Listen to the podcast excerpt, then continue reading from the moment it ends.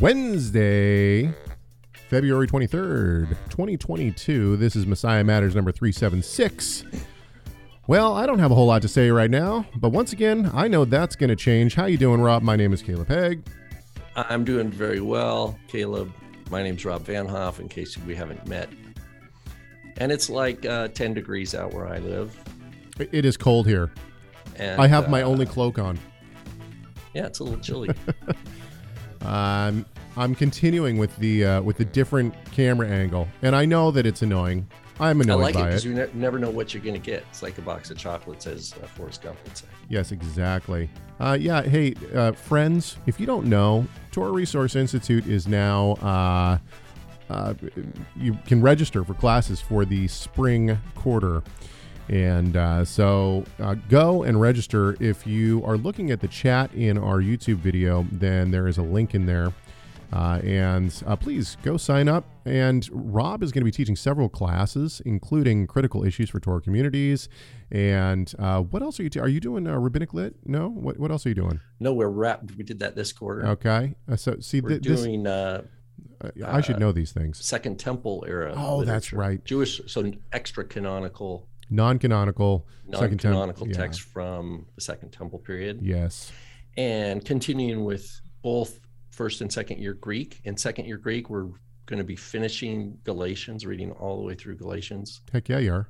We're finishing chapter 2 this next week. And then we're going to, after break, we're going to plow through chapters 3 through 6. One of my favorite books of scripture, and one of the most, just to plug the importance of languages, when scholars come to a text and they have a publisher breathing down their neck saying, you need to translate this whole thing. That doesn't mean the translator understands everything about the text. Right. Some parts of the text they'll probably understand very well, and some parts are a little harder to understand. And you can gauge that by pulling up those, where you can pull up, is it Bible Gateway? You pull up all 50 English translations of a verse. Right. Whenever you find a verse where there's just a lot of difference between translations, like super wide variance. Like you get to a verse like Jesus wept, and it's all the same because there's no question. Right. But there's passages in Paul particularly where it's like very, very different. And what does that mean? It means that the translators are all like, you know what? We're not really stable. We don't know. Stabilized within the church a clear understanding of this passage. And that means there's work to be done. Exactly. So Christina in the chat room asks, what's the easiest class to start with? Signed, tired mom who hasn't been in school since 2017. I'm going to give everyone a formula that I figured out when I was going to Torah Resource Institute. Here's the formula. My father is, this is not in terms of teaching. So in terms of lectures and stuff like that, each teacher at Torah Resource Institute has their own, I would say their own style and their own flavor. And so that's kind of up to you on what you would like or dislike.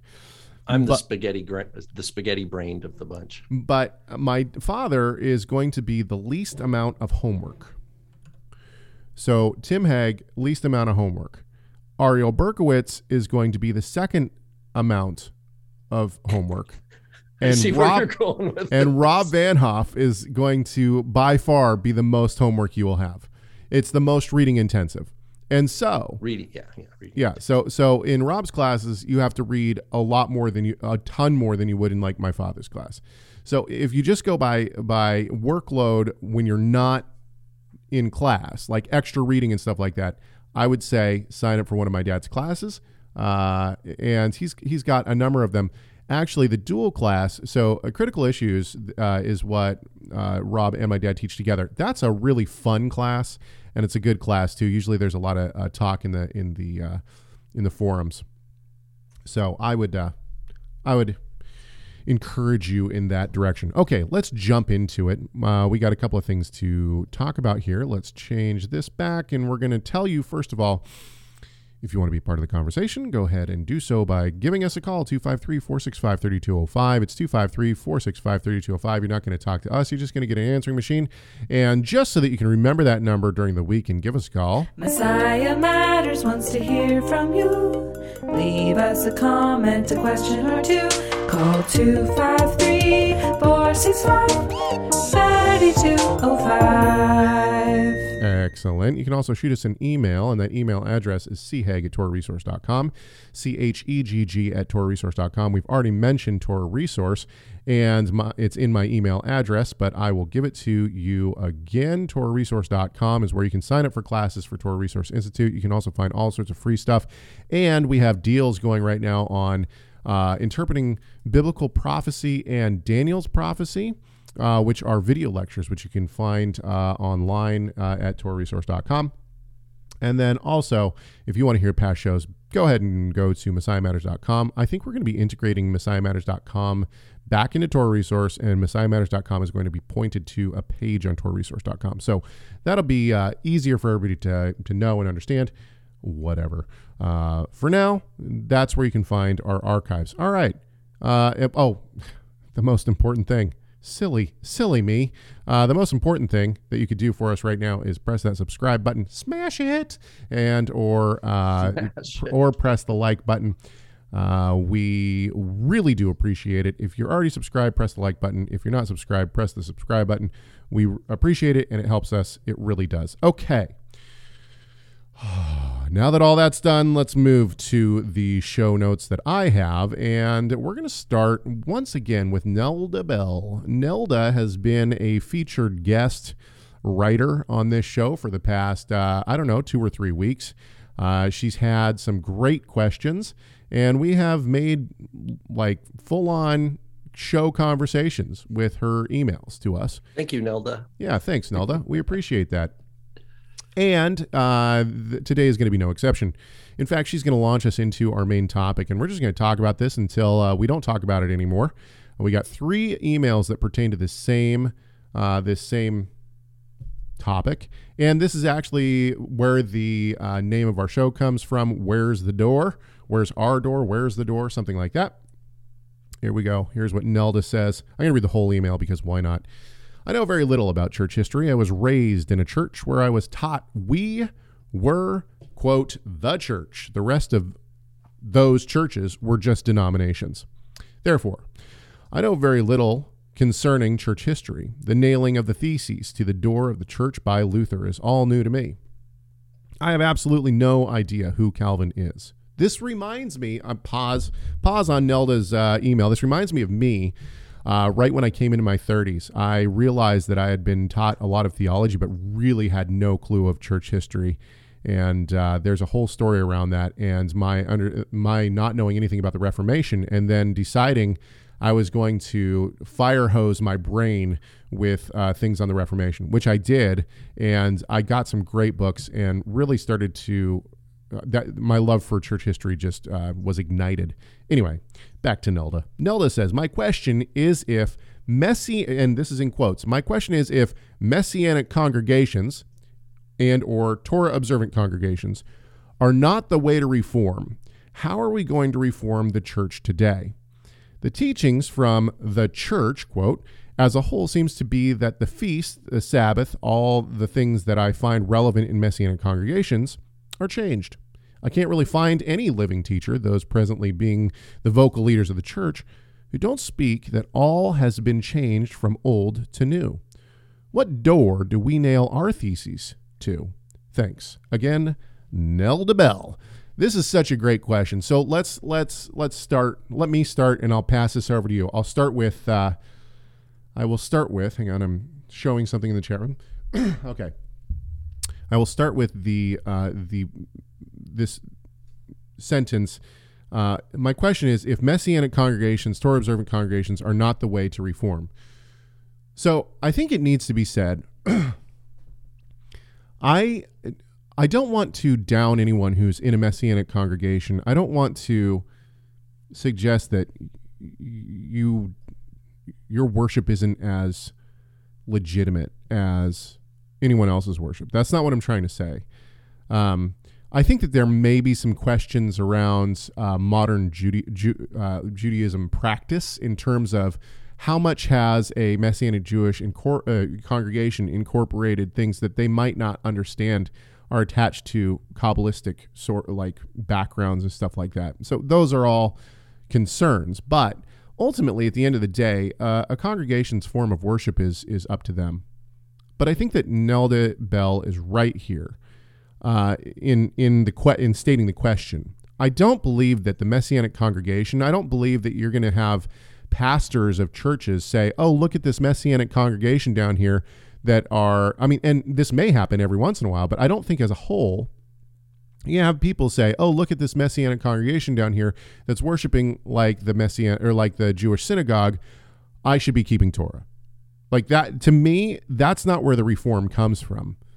And this is actually kind of where my stance on the church has really kind of blossomed from, is the notion that, you know, every time I've been in a Messianic congregation, whether it's explicitly stated or not, there's kind of this underlying idea of we know better than the church, and the church is they've missed it.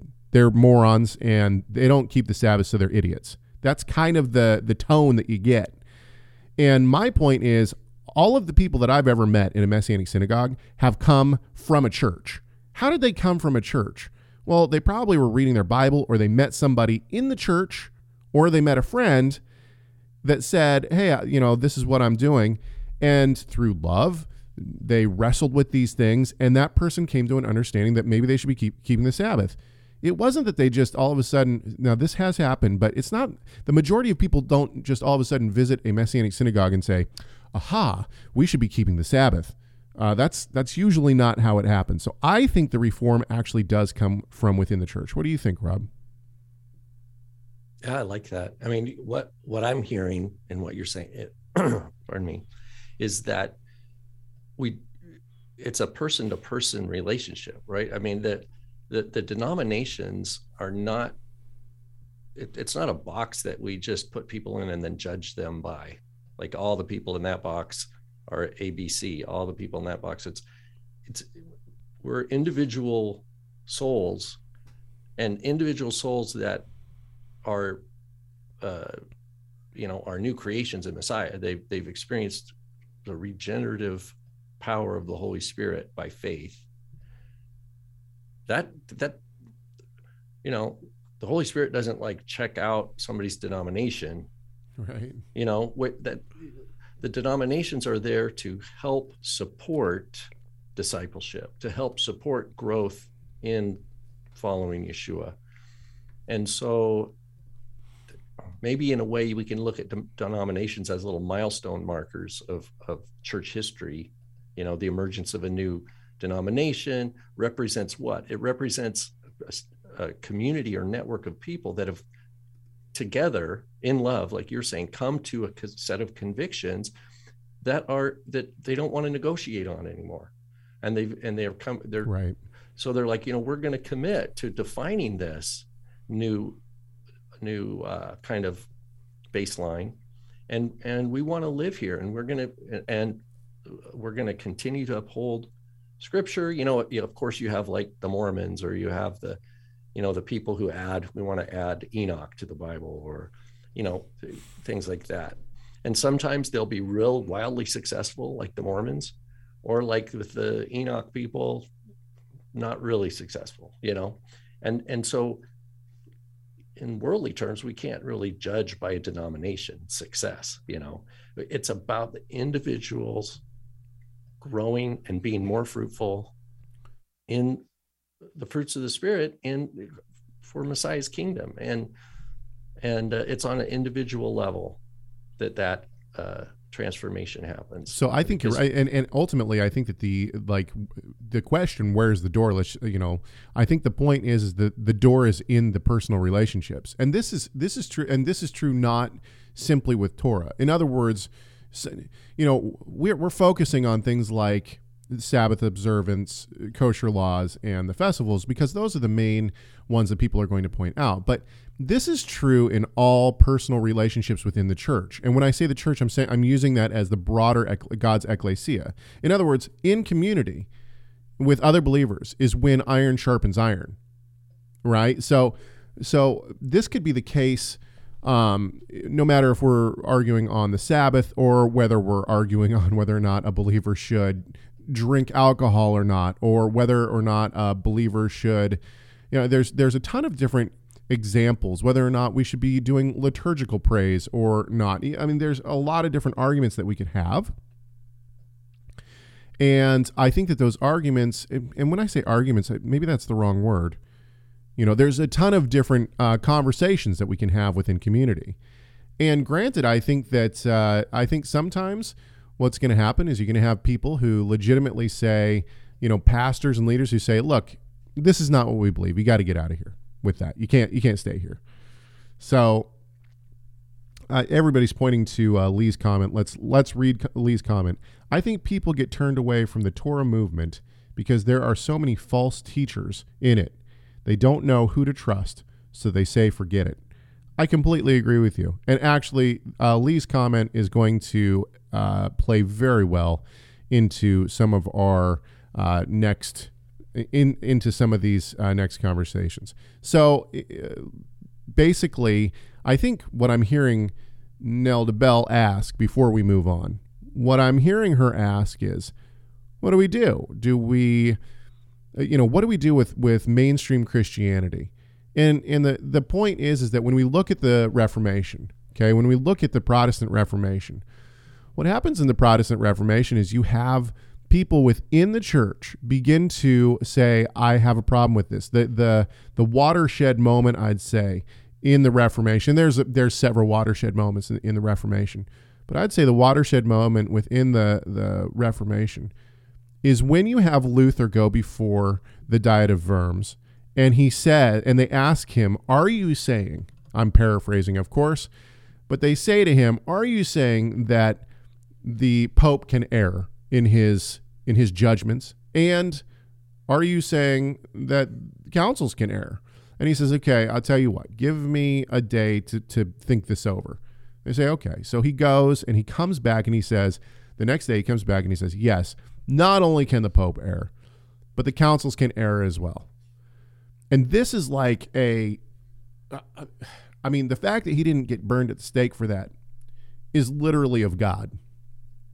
And so this is one of the main watershed moments in the Reformation. The notion that stand. Yeah, exactly. But he, even after that moment, he didn't want to say I'm separate from the church. He desperately wanted to stay with the church. And when we say the church in Luther's day, we're talking about the Catholic Church. We're not talking about a Protestant church. And so I think my point here is that I see within modern Christianity, and as a broad term, and even the denominations that I most align with, you know, do I see theological problems? Absolutely, I do. But I don't know if the best thing is to say, well, forget you guys. I'm not, you know, I'm going home kind of a thing. I'm not going to associate with you. Rather, I think that maybe through love and even just love of God. In other words, maybe not even the outright, like, I'm going to walk into the... I think people kind of have this chip on their shoulder. I'm going to walk into this church service and I'm going to show everybody that they're wrong. That's not the spirit of love that I'm talking about. I'm talking about living a life unto Christ and doing it in love to other people and having people say, I love these people. There's something different about them. And then having those conversations, you know, oh, well, you know, yeah, we celebrate a seventh-day Sabbath, but, you know, we love you guys and we just want to be here with you. I think that could be, but you know what? I don't know. Everybody has a different story about, you know, how they've come to something or how they've gotten kicked out of a church or whatever, you know, there's all different stories. So I don't think it's cut and dry. Yeah. Anything else on that? Oh, just I was thinking back to Lee's point that you read. You've said a lot of good stuff since then.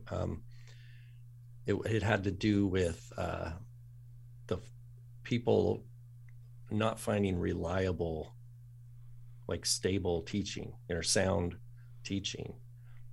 And that's it. It's just a sad truth. But don't you think that's not that, I agree. That's not, you're right. It's not unique to Messianic domains. So I think, I mean, you might find just, you know, a good old, you know, Baptist or, you know, evangelical preacher that feels the same thing about peers in their, you know, in their networks. Disappointments with people who lived a life for many years a certain way, and then it gets revealed the abuse of, you know, history of egregious sin, you know, that was covered up. And so there's those kind of disappointments are just in the world, and we're going to have those. Michael in the chat room says, I use Ryan Reeves' YouTube channel as a resource for studying church history. Great content. I mean, I could not agree with you more. I have tried several times to contact Dr. Reeves. I would love to interview him. He is, I think he's not much older than me, but he has done so much more with his life than I have. The guy is just absolutely phenomenal. I cannot recommend his YouTube channel enough. He is clear and concise, and he's fun to listen to. And he really, I mean, if you have any questions about church history, chances are he has a half an hour lecture on it. And it's just there. I love listening to his YouTube channel. With that said, I do think that we need to talk a little bit because of the conversation that has come up about teachers in the Messianic and Hebrew Roots movement and the Torah movement at large. And this happened in the Reformation too. So the Reformation, however, was started by men who were highly skilled and highly trained. They were, I mean, almost all of them were at least priests in the Catholic Church.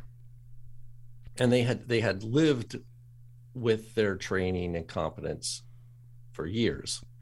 They weren't like brand new, I'm, you know, discovering this as I go kind of thing. They have a grasp of the languages of the scripture. And that was for Luther, it was like, wait a minute, like reading scripture and letting scripture be scripture rather than reading it through the lens of the Latin tradition. Right. The Latin tradition had become this dominant framework, this dominant worldview. Right. And to start, you know, to check under the hood, so to speak, and say, you know what, I'm, you know, reading the Greek or I'm reading the Hebrew, you are, it's subversive, right? It's subversive because now you're questioning the reliability and the dependability of the Latin tradition. Well, so let's go into a little bit of the history of the Torah movement. The Torah movement as a whole came about from people who were in the charismatic movement and had come out of the charismatic movement for the most part. Armstrong, I don't think could be fit into that, but the others had come. The Messianic movement for sure came from the charismatic movement. And what had happened with the Quakers and others was this notion that we don't need the books to experience God. We experience God in revival, and we experience God in essential. I mean, they didn't say this, but essentially what it was, we experience God through feeling. And that was kind of a new way to look at Christianity. And so, there was almost this happens in Judaism at the same time, right? The Hasidic movement comes out and says you don't have to study in the schools; you can experience God in the fields. And so, basically, what happens is when Messianic Judaism starts, there's almost this push against scholarship and this push against training. And because of that, you have all these people in the Torah movement that have zero training. This has been a huge hiccup. Huge speed bump for the Torah movement. Now, there are people who do have legit degrees and have actually done some studying. Even the ones I disagree with, at least they know how to put out scholarly work. And so that helps. That helps. Basically, they have a seat at the table. They have a seat at the table to sit down and have these conversations. And so it's, with the Torah movement, a lot of the teachers do not. And there's even a push against that kind of education. Okay, let's move on, because and when I say move on, I don't mean move on from this topic, because we're going to stay on this topic for a little while. But I think that this actually plays into it. And I don't know how to say this YouTube handle. It's something what I like 2244. Anyway, she comes on to one of our videos and says, I can't find the video about what God hates, which I believe it's very complex to say the least. Do not judge is what God tells us. And if God hates evil, then he and only he can judge it, not you. If someone is truly wicked, we are to help them if they ask for it. They and only they stand before God in judgment. It also says to mind your own sins. We are all sinners in the eyes of God, no matter how squeaky clean you are. Amen. To mind your own sins. That's in quote marks. I think that actually is a quote from Second Thessalonians 2:5, which is not in the Bible. That's not in your Bible, ma'am. And there are plenty of instances. It's right. It's right next to you can't judge me. Yeah, exactly.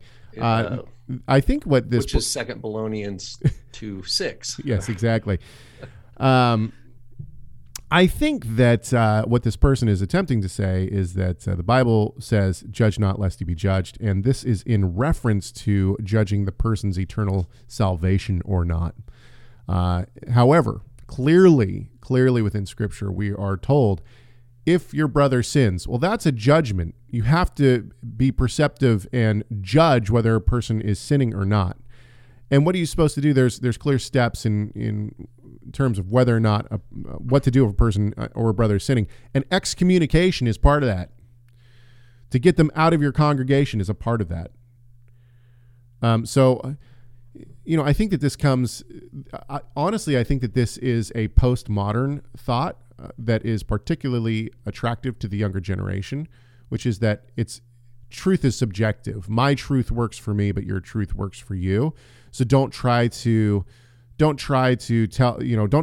my truth. And this is not what the Bible teaches at all. In fact, the Bible teaches, no, there's one truth. It's God's truth, whether or not you believe it or not. And that those who are covenant members, that is those who have been brought into the covenant through faith in Christ, they are held to the covenant standards, whether or not the world around them is holding them to those standards or not.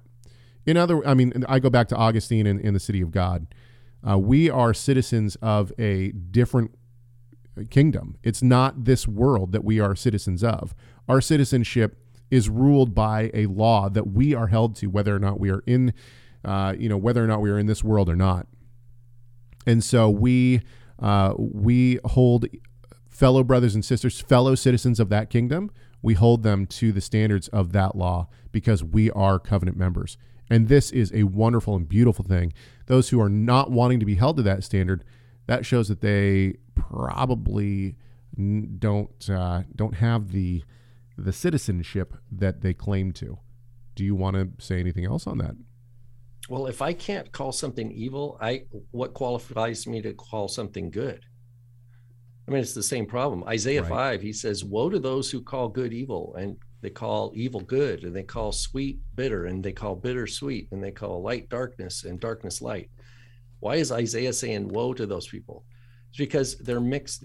They have no capacity to judge rightly. Right. And we are called to call good good. And I can't just call good good. I unless I discern what is good in God's eyes.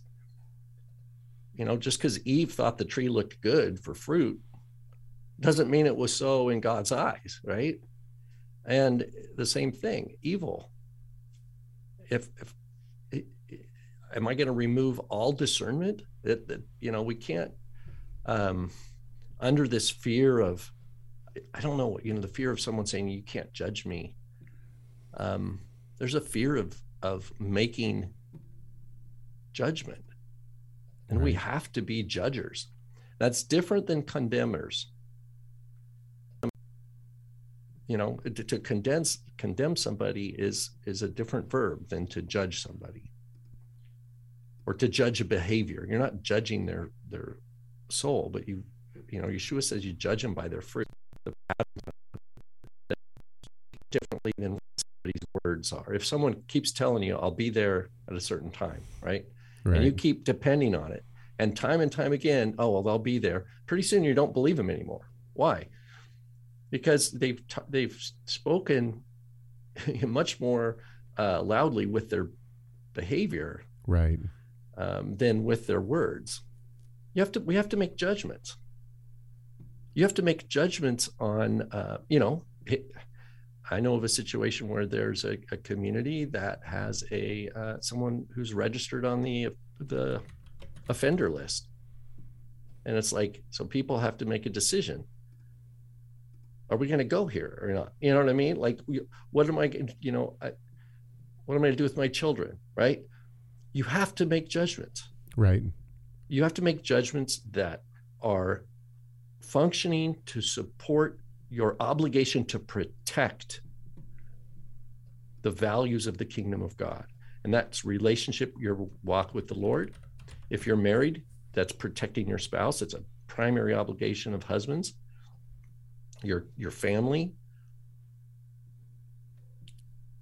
Who's going to protect those things if there's no judgment being made?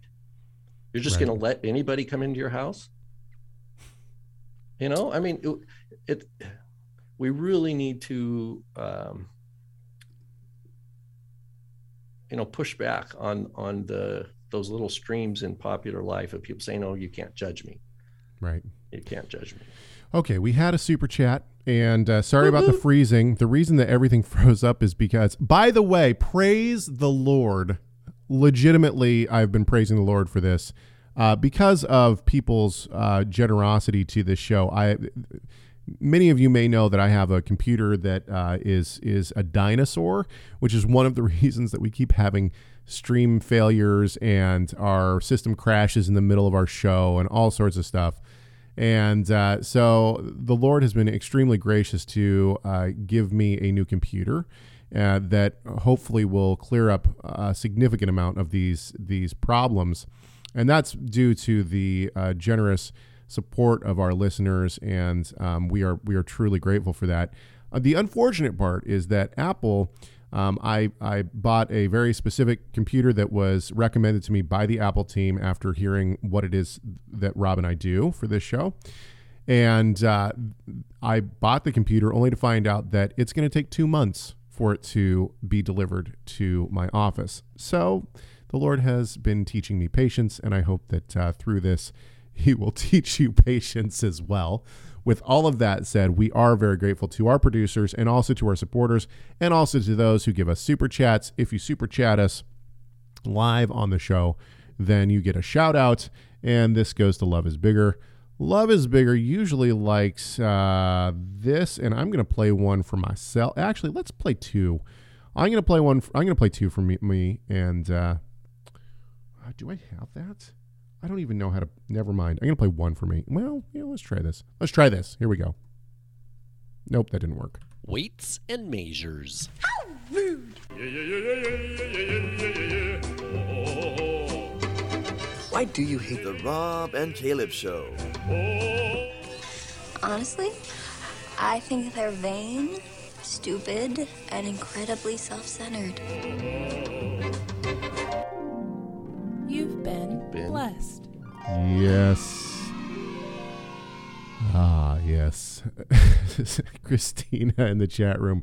We're all being sanctified as we wait for Caleb's computer. No doubt. Okay. And actually, so my hope is that once the new system gets here, I will actually have everything set up downstairs. That's kind of the hope. I don't know if that's going to be the case or not. And if that's the case, you guys will get a different camera angle. You'll get maybe some mood lighting in the background. Oh, it's going to be a lava lamp. You might get a lava lamp. You never can tell. You don't know what you're going to get. But it took me 6 months to build my office, and I'm in my office, and I keep trying to make it better and better. So the Lord has just, I mean, he's blessed the socks off me, and I still have socks on. Okay. Let's, let's go back to, that's because you were double soxed. Yes. Okay. So let's move to Sean. So did we lose feed for a minute? We did, only for a very short time, and then it came right back. We got to get Rob on the server, bro. Okay, so here we go. Sean Fisher, who's in the chat room right now. And the reason that I say Sean Fisher is because I just think that that name flows very well. Sean Fisher, right? Like, you have to say the whole name. It's not Sean, Sean Fisher. Anyway, Sean Fisher wrote me this morning, and he said this. He said, I just saw the title of today's show, and I remember that I wanted to mail you to inquire about your thoughts on pronomian Christianity as a denomination of its own. I know that there are some leaders in the movement who are keen on laying, hang on just a sec, let me make sure that we didn't lose feed again. Okay. I know that there are some leaders in the movement who are keen on laying the foundation for this to become a legitimate denomination. I would like to hear your and Rob's thoughts on this matter. For the record, I am in favor of it, because I believe that it would be helpful to Christians who wish to keep the law and distance themselves from the Hebrew roots movement. This is an important statement that is fast becoming recognized as a modern heretical branch of Christianity. There is a lot that can be said here. Wouldn't, real quick, if I may, wouldn't, and I think we might have touched on this, pronomian is, if you take that into denominations that already view themselves as pro-law, you're just going to have to add more qualifiers. Okay, so you know what I mean? I completely agree with you, but let's just, for those who are not savvy in what we're talking about, the term pronomian is a opposite of Luther's term antinomian. Nomian meaning law, and Luther speaks against those who are antinomian. So he was pronomian. Okay. Now there's Bonds. Dr. Bonds actually used the, is it Bonds? Am I saying that right? Yeah, I think so. Anyway, he used the term pronomian in one of his books, but he used it differently than the way that it's starting to become known as. Jeff Young, a good friend of mine, use the term and kind of coin the term as relating to those who believe that the Torah is still in act today. And what is meant by that is that the Sabbath, the festivals, and the kosher laws should be kept. And so that's, yeah, Bonson. I'm sorry, Bonson. Thank you, Mulvaney. Dr. Greg Bonson is the one who actually used the term pronomian in our modern time first. However, Jeff Young is the one who kind of took it and ran with it and attached it to those who want to keep Sabbath and those kind of things. Okay. If you ask Jeff Young, do you think that pronomian Christianity, quote unquote, should be a denomination? His answer is flat out, absolutely not. And I agree with him.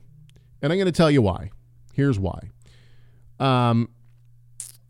Pronomian is a theological perspective. It's a theological stance within the Rolodex of theology. Yeah, exactly. So when you say pronomian, and this is not to put Sean down. In fact, I want to get back to some of his email here in a few seconds, but it would be the same as asking, like, do you think that Calvinism should be a denomination? Do you think that Arminianism should be what about annihilationism? Should annihilationism be a denomination? And the answer is no, it's a theology. It's not a denomination.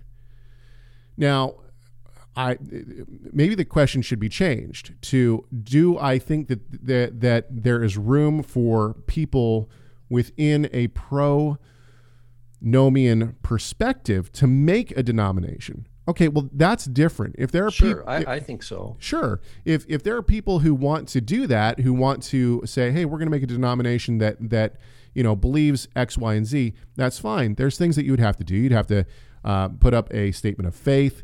You'd have to probably put together a creed or something like that to let people know what it is you believe, right? A confession to let people know what you believe.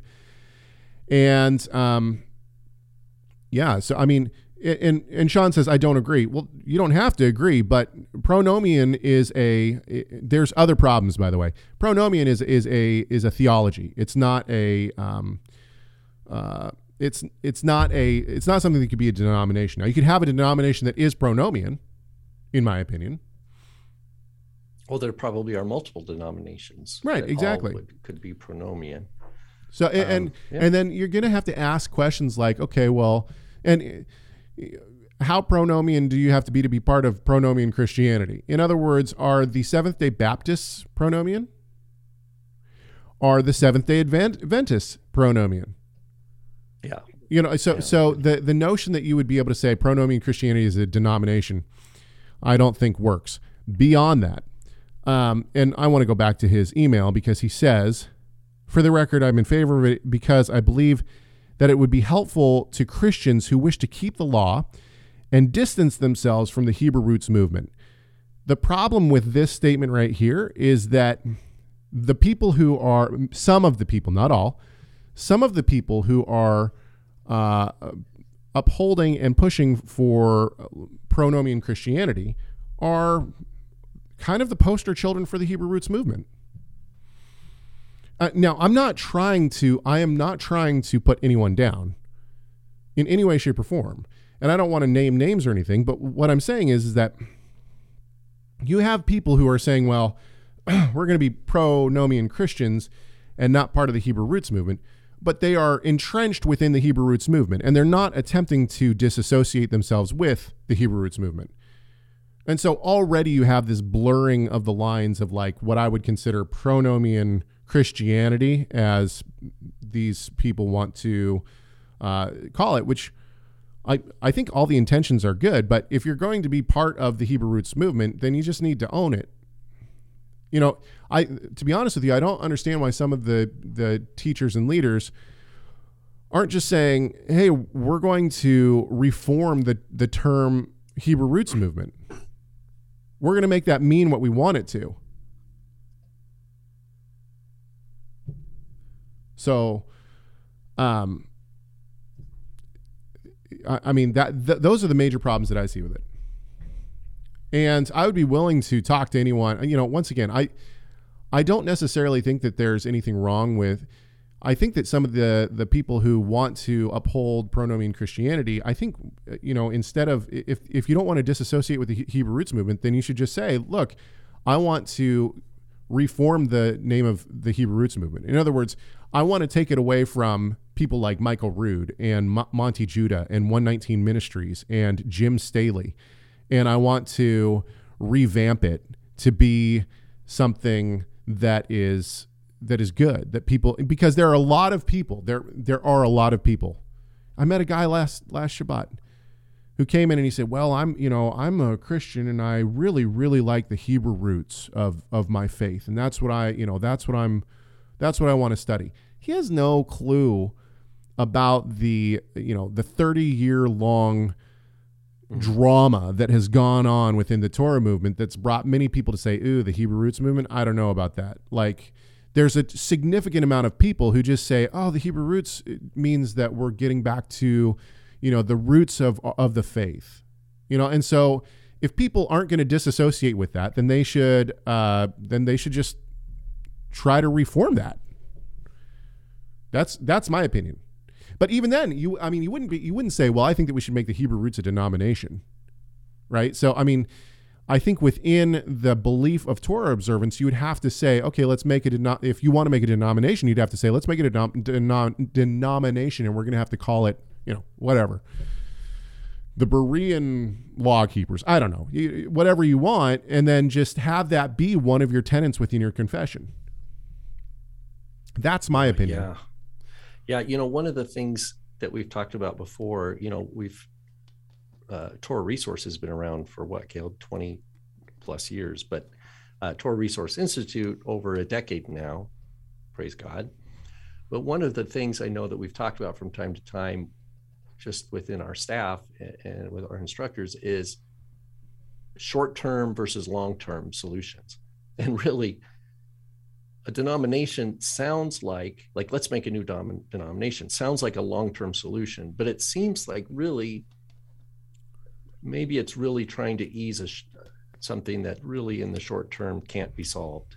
That the long-term solution, and this is why Torah Resource Institute takes the educational element seriously, is like, look, the best we can do in given this narrow little piece of influence is go right to the core, promote Bible languages and history, and history of interpretation, history of Christianity, history of Judaism, like with that historical grammatical reading, like rigorous on the language front, and that's a long-term solution, right? I mean, like the language classes are the ones that, someone mentioned they'd like to kind of dip their foot in the water and take a class. And there's a lot of classes that are 1/4 classes, standalone.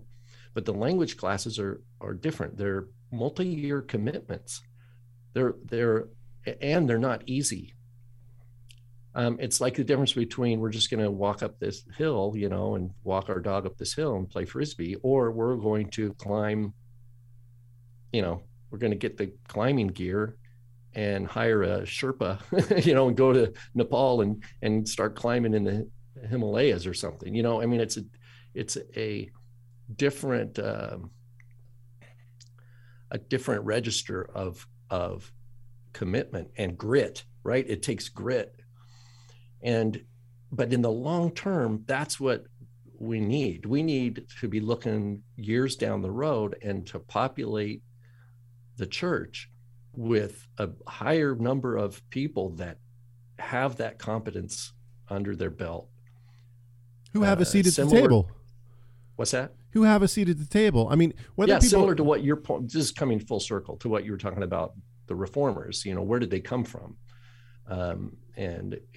They had that competence, and we need it. We need that. Not everybody in the church has to be an expert on Greek or expert. That's right. Not the point. The point is, though, the church has to be punctuated with all manner of service that the Lord, uses to build the body. But one of those areas are people that are grounded deeply in the Word of God, in the original languages, and like you say, have a seat at the table. That's got to be there. Without that, it's on sand. It's on slippy slidey, So there's a lot going on in the chat room right now, and really good conversation in there, and a lot of different perspectives on the whole thing. Christina says, and this is really interesting. She says, I think Hebrew roots and Messianic kind of function as a denomination.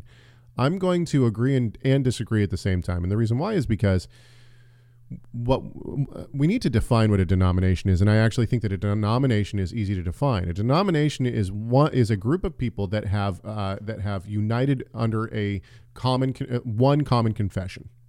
So for instance, you have 1689 Baptists, and within that you have many, you even have denominations, like, right. I mean, like, so the Southern Baptists, regular Baptists, you have Presbyterians, and then there's the United Presbyterians of America. You have, so there's, and they all come together around a confession or around a statement of faith. Okay. The Hebrew roots movement certainly does not have that. You can't walk into any two Hebrew roots congregations and get the same theology. So it's not a denomination. The Hebrew roots movement is not a denomination. It's a movement. And I would say that that's the best way to describe it. Messianic, on the other hand, is a little bit different. And the reason why is because the Messianics actually do have statements of faith. If you look at the IAMCS, if you look at the MJAA, if you look at the UMJC, these people have put out statements of faith, and they have united around those statements of faith. Now, not everyone agrees wholeheartedly with the full statement of faith, but in general, they agree with those. And so the offshoots of quote unquote Messianic people are able to say, well, I agree with the statement of faith except for. And so it's been formalized. And a perfect example of that would be my father. So my father would consider himself Messianic. He would agree with a lot of the tenets of, say, the UMJC, save the notion that Gentiles shouldn't keep the law. So he's one law as opposed to not. But for the most part, besides that, the statement of faith, my father's going to be able to get behind things like 66 word canon, deity of Christ, Trinity issues, stuff like that, right? I mean, so the Messianic movement, I would say, does have denominations. Hebrew roots, not so much. Yeah, and we know the denominations have social power because they can threaten to blacklist a certain teacher, right? And then that teacher then has to decide, you know, are they going to fold or not? Right. And it's the same thing that came to Luther. Social pressure. Are you going to fold and take a knee to, and, you know, and some people historically have abandoned, you know, we don't need to mention names, out of fear of the financial cost of your theological stance. And, you know, I mean, that's just like, that's one of the things that we as believers, as we learn what Yeshua means, you know, to seek first the kingdom and his righteousness and let the worries of the world take care of themselves. You know, how serious are we about that? Are we willing to be blacklisted by a powerful organization when we know it's gonna hit us in the pocketbook because of marketing, you know, loss of marketing, loss of you know, exposure to people to get our, you know, material out and stuff like that. And Lee is right. He says if anyone reads the comments on Pro Torah videos, they will be pushed away. There are so many strange beliefs among different Pro Torah believers.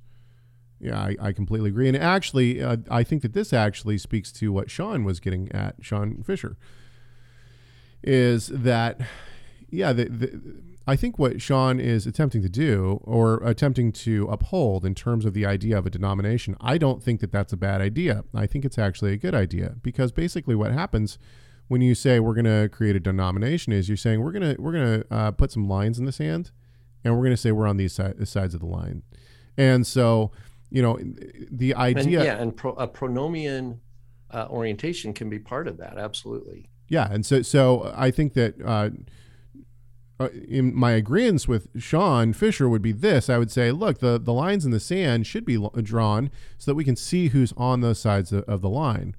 In other words, you know, and that would have to be pretty specific, too. 66-book canon and deity, I think, are obviously the foundation of that, you know, and pro-law, obviously, would be the foundation of that denomination. But at the same time, you're going to have to get into the real nitty-gritty of things. You're going to have to get really specific with that, if you're going to start that kind of a denomination. The reason why is because you're going to have issues on whether or not the day starts on sundown or sunrise. Yeah, whether or not the earth is flat, whether or not, I mean, all of the stupid conversations that you see in those comments on those videos. Yeah, and what translations, quote unquote, like, are we going to use the Et Sefer Bible, or is that heretical? You know, I mean, there's things that... that have to be addressed, absolutely. And that's going to imply decisions that become deal breakers, like that provide a border. So Sean asked this, he says, so the problem is no confession. Well, I think that once again, going to what is a denomination? In my personal opinion, you can't have a denomination without a confession. I don't think you have it. The denomination functions to align people's aspirations, you know, and their lifestyles, like how they're going to live life together in community without the idea of fear of defection, that someone's just going to bail. It's like what is going to hold and help a network of believers help them grow in their faith and be fruitful. Right. You know? So confession, a denomination is like a pot planter. Like it's like the pot that you put the plant in. Right. You know, it's going to hold everything so that that plant can grow. And so confession is the first step. Usually the second step is a catechism. Not all the time. Not all the time. A means of how exactly the catechism functions. How does an outsider obtain and understand the value of the differentiations and the wisdom and the convictions of those who are already on the inside? So Sean's full comment is this. He says, so the problem is no confession. What if pronomian Christians developed a confession? Would you then say that you are a pronomian Christian? I would have to see the confession. I'm not going to. And not only that, but I don't. Look, just because I might agree with the 1689 Baptist Confession doesn't make me a Southern Baptist. Right. Basically, what you would do is you would say, I ascribe to that confession. In other words, what makes a person Southern Baptist as opposed to non-denominational? The church and the person say, yes, I agree with the confession. So if there was a confession that I agreed with and I wanted to align myself with that confession, then absolutely. But the problem is that, you know, usually you're going to have major issues with people writing confessions. This is what I mean. Usually the way that these confessions usually get started is this. You have a church that starts and says, we agree with these people. And we have started from this group, but we disagree on this point or these points. And so we're going to write a confession that shows what we believe. Anabaptists would be a good example of this, right? Baptists in general, right? Credo Baptist as opposed to infant baptism, right? Issues over this is how the Reformation started denominations, right? And so ultimately these people in a region, usually starts within a place and within a church or churches, say, hey, we agree on these things, let's now obviously this changes when you bring in modern technology and the internet. Email and the internet has changed all this. It doesn't have to necessarily be within a region, but ultimately these people get together and say, well, this is what we believe. And so let's write a confession. So when people come in, they can look at that confession and say, yeah, we agree or we disagree. And now we're going to either stay or leave the church. So, I mean, once again, in defense of Sean's email here, I actually think that if people want to, I think one of the downfalls that we have, especially among like our children, you know, and I'm realizing this, is that there is no sense of identity. You have people who either, you know, they're in non-denominational Christian churches, or they go to some Messianic Hebrew roots, whatever congregation in somebody's house or whatever. And what tends to happen in Torah observant communities is we got it right and everybody else has it wrong. It's kind of that flavor, like, oh, all these Messianic and Hebrew roots communities, they're nuts, but the Christians are wrong too. So really we're just an island. And what happens is the kids have no sense of identity. Like you say, yeah, well, your identity should be in Christ, but ultimately, basically what the kids grow up thinking is, we're it. And so this is really detrimental, I think, to people to children who are growing up. I know this firsthand, by the way. So my point here is that I think that having a denomination, I don't think that a church should be an island.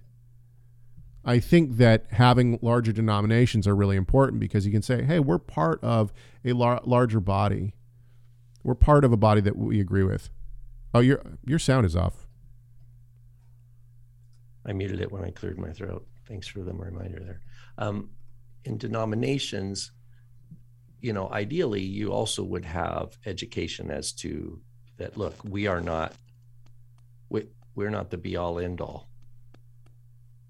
You know, I mean, I grew up in a church that was, we are. Sadly, it was kind of, you know, we are the be all end all. and even other Lutherans were suspect, because they were, because you have the synods, you have the, you know, it's the deeper and deeper into the why we are right and you are wrong kind of thing, even within a larger umbrella denomination. So ultimately, I mean, we have to all realize we're dealing with the human heart here, and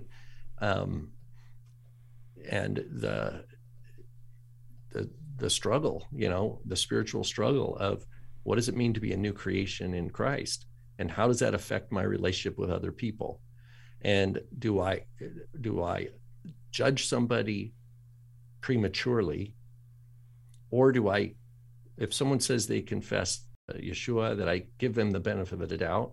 And then just like we were talking about, you know, the someone who keeps telling you they'll be there at a certain time and they're always an hour late. At some point you go, okay, wait a minute, this person's lifestyle, their behavior tells a different story than what they're just speaking with their words. Right. Then it's like, okay. And you get into the realm of like, who am I going to fellowship with? Right. You know, but denominations are part of the history of the church. They should be they shouldn't be overestimated of what work they do, like what does a denomination accomplish, but they shouldn't be underestimated either. I think they have a place and value, but a denomination does not define the body of Christ. Right, I agree. The body of Christ is, and Paul didn't have this denomination language. He said avoid schisms, right? Which, but Paul says it's like one body, and the ear can't say to the foot, hey, I'm better than you, and the eye to the hand, you know, who needs you, right? Paul uses this human organism kind of model. And I think that's the way that should be our default. So Christina asks a great question. She says, curious, maybe I'll let the cat out of the bag on this one. I've kept this under my hat for over a year. She says, curious on topic, but off kind of. What are some good confessions to read? So here's what I did. I guess I'll let people know. What I did was, now, once again, I think the confessions oftentimes are regional. And so what I did was I said, you know what? I wonder how far off I am theologically from what I would consider 1689 Baptists. And so what I did was I sat down and I read through the 1689 Baptist Confession. And I said, wow, you know, after reading this, it's quite a long work, actually, for a confession. After reading this confession, I actually agree with most of it. So what I really want to do is I want to go through and I want to see how much of it I disagree with. So I went back through it a second time and I had two up. I had one that I was editing, and I had one that I was reading. And every time I edited it, I noted it and put it in an index. And I forget exactly how many differences there are, but it's not a lot. It's like 12. And if you know the length of the 1689 Baptist Confession, then you know that book, basically. 12 is not a lot. 12 disagreements, and I could be off on that number, but is not a lot. And what I did was I actually turned it into a document, a formal document that has all of my, like in the index, it has all of the places that I have changed it and what I changed, whether or not I took out words or whether or not I put in words, things like that. So if anybody wants to see my 1689 revamp, I suppose I will share it. If anybody wants it, you can email me, and you can do so. chegg@torahresource.com, chegg@torahresource.com. I would encourage anyone who wants a copy of this, don't just read the one that I edited. I would actually read it next to the actual 1689, so that you see where the changes have been made. In other words, I don't want people to think that I'm trying to legitimately, like, you know. Anyway. It was the 1689 project. Yeah, it took me a long time, honestly. We should actually have shirts made, you know, the 619 project, 1619. So for a few seconds, I was thinking in terms of Sean Fisher's question of starting a denomination, and so I actually made a website, which I have hence taken down. But I started a website where people could download my PDF. And of course, no one ever did because I never told anybody about it. So anyway, email me if you want it. It's still a work in progress, I guess. Anyway, all right. It's been a good show. It's been a fun show, right? It's been fun. I've had fun. I hope everybody else has too. If you want to be a part of the conversation for our next show, please do 53205.